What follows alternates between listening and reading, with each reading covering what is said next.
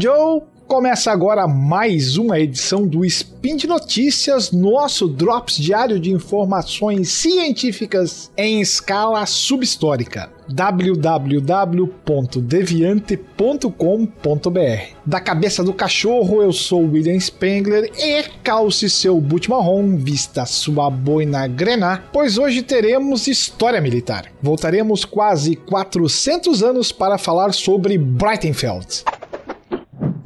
Notícias.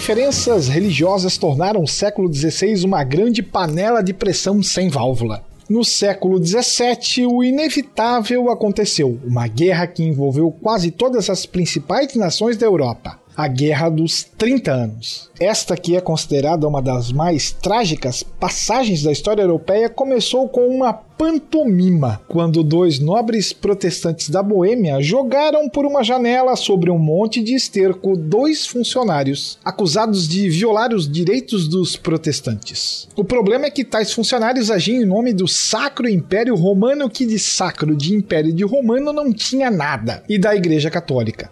O episódio ficou conhecido como a Defenestração de Praga. No início, a guerra se restringiu ao que viria a ser a Tchecoslováquia católica e a Boêmia protestante. Entretanto, passados 12 anos, um novo exército entrou no conflito vindo do norte. Palco montado e formado para a Batalha de Breitenfeld, ocorrida em setembro de 1631. Bom, em 1630, a vantagem em uma guerra que já se estendia por mais de uma década parecia pender para o lado dos católicos. A entrada do rei sueco Gustavo Adolfo no lado protestante despertava pouca preocupação, pois Albrecht Wallenstein, duque de Friedland, se mostrava imbatível a serviço de Fernando II, o sacro imperador romano germânico. No entanto, o próprio imperador, alarmado com o poder crescente de Wallenstein, o substituiu por outro grande comandante, o Conde de Chile, conhecido como o Monge em Armadura. Gustavo desembarcou na Pomerânia com um exército que aprendera muito com os combates anteriores. Sua infantaria estava organizada em brigadas de 1.200 a 1.500 combatentes,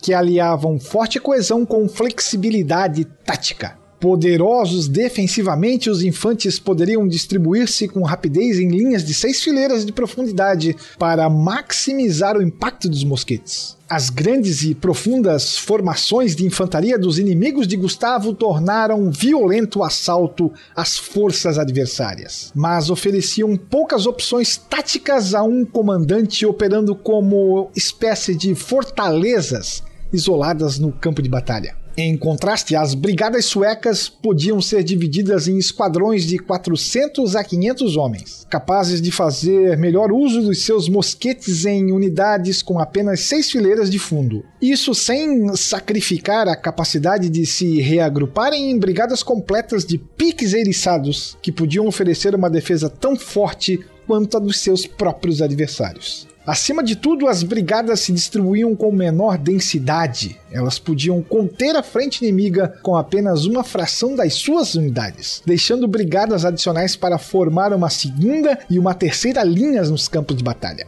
Foi essa flexibilidade tática que deu a Gustavo a vitória contra Chile, uma vitória que estava longe de ser assegurada no início dos combates. Chile avançou pela Saxônia, onde Gustavo havia se unido ao exército soberano da região. As forças opostas encontraram-se em um terreno aberto em Breitenfeld, nos arredores de Leipzig, na Alemanha. A carga inicial das tropas de Chile arrasou os corpos do exército saxão do lado esquerdo e ameaçou envolver os suecos pelo flanco. A rapidez, perícia e determinação com que a segunda linha manobrou para expulsar as forças católicas transformaram um desastre aparentemente inevitável numa vitória esmagadora.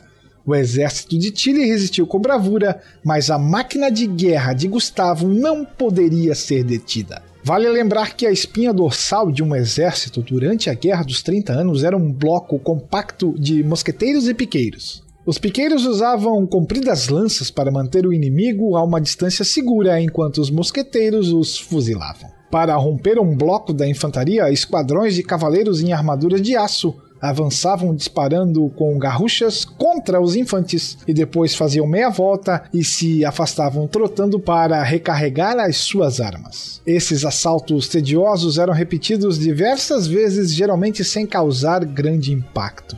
Na época, a artilharia era constituída de peças grandes e difíceis de manejar, e as guarnições dos canhões podiam ainda estar chegando ao campo de batalha e aprestando suas armas quando o combate já terminara. Gustavo Adolfo mudou tudo isso. Ele reduziu o tamanho dos canhões de campanha e tornou-os leves, o bastante para serem transportados com maior rapidez na batalha e romper os grandes e compactos blocos de infantaria. Também treinou sua cavalaria a atacar a galope com lanças e sabres, estendeu sua infantaria uma linha em vez de um bloco compacto, tornando-a menos vulnerável ao bombardeiro de canhões, além de usar os piqueiros de forma ofensiva.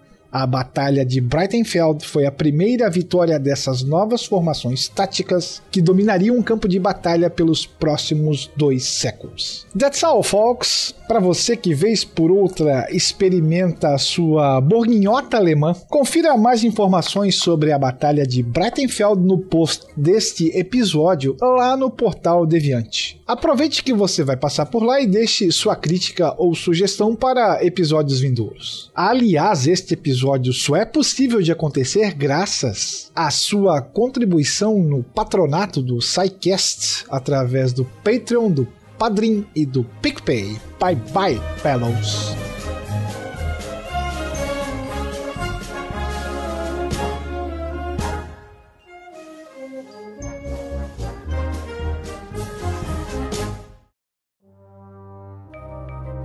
Este programa foi produzido por Mentes Deviantes. deviante.com.br